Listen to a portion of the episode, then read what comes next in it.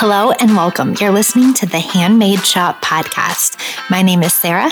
I'm a multi six figure Etsy shop owner in the top 4,000 shops worldwide. This show is all about helping makers like you get more sales on Etsy.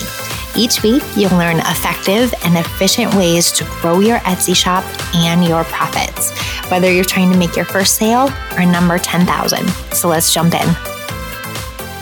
Hello, and welcome to episode 87 of the Handmade Shop podcast. If you are not getting any traffic on Etsy, it is really easy to follow this thought process that leads to you running ads on Etsy instead to like make up for you not getting any traffic. So like you're not getting any visits. If I just get a little bit of traffic, right, I could start making sales. So today's episode is all about why that is not a good strategy and why spending money on Etsy ads is not a substitute for organic traffic on this platform. So I tend to see this more in newer shops on Etsy. Like maybe you aren't getting any traffic at all and you just want to try to get some visits.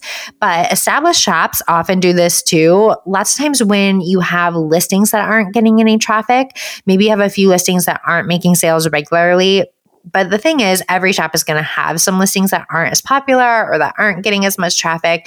And then established shops will try to use their Etsy ads budget to focus on those listings that aren't selling. And really, there's nothing necessarily wrong with this strategy for either one of those two examples above, as long as you are using it with the right intentions.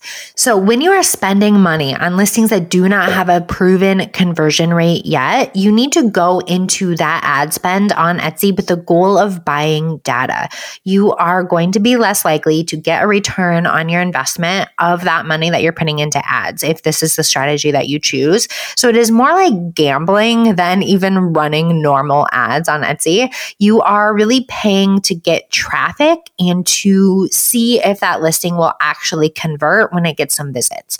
But for most sellers, the strategy is not feasible to maintain in the long run because your business needs to be profitable, right? We're not all like Twitter who can lose $4 million a day or whatever that company was losing when they were running. If any of you have been following this Twitter drama that's been going on, like we we can't all lose $4 million a day, right? Because if you do not have that money coming into your business, how are you paying for those ads? How is your business profitable? You're honestly, your business is much less likely to be profitable when you're trying to advertise these listings to buy this data all the time. I personally use this method only occasionally for my shop. So here's what you need to do instead. And I know it is tough to be patient, but you need to focus on your organic search traffic on Etsy first. Etsy has so many buyers, and this is such a big untapped market for you if you are not getting this organic traffic first. If you put up some listings and they are not getting this organic traffic, instead of spending money on Etsy ads, you're going to want to list more products in your shop. There needs to be some focus on quantity of listings on Etsy. Etsy is just unique as a platform in that way. So, oftentimes, creating more listings in your shop can speed up your results faster and more profitably than running ads can. This is especially true when you are formatting your SEO correctly and doing your keyword research to make sure that you are using good keyword phrases for your products. And we can even look at this in kind of a more narrowed down way. Even if you have just one product line that is not selling in your shop, you can either choose to spend money on ads and buy that data to see if those listings are going to convert for you. Or you can add more listings in that product line and try to get them found in search organically. And I have seen shops use this method to the extreme. I have seen students with terrible SEO before they found me, but they had hundreds or thousands of listings in a specific niche and they were getting found in search just because they had like a huge quantity of listings. Now, that's the hard way to make money and to be profitable on Etsy really you're more likely to confuse your buyers because you have too many listings.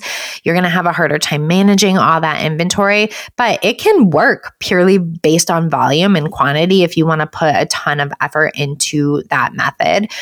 The good news is for shops like that too, when you learn how to format your SEO correctly on Etsy, you end up making a lot more money pretty quickly because you already have some sales history behind your listings. And Etsy really loves it when you finally give them some good keywords to work off of for your listing. So if either one of these sounds like you, if you are not getting any traffic to your shop yet, or if you are getting traffic, but you know that you can improve your SEO and make a lot more sales, I want you to get on the waitlist for the Handmade Creative. This is my Etsy course that teaches you how to get daily sales on Etsy and it makes SEO super, super simple. And doors open next week.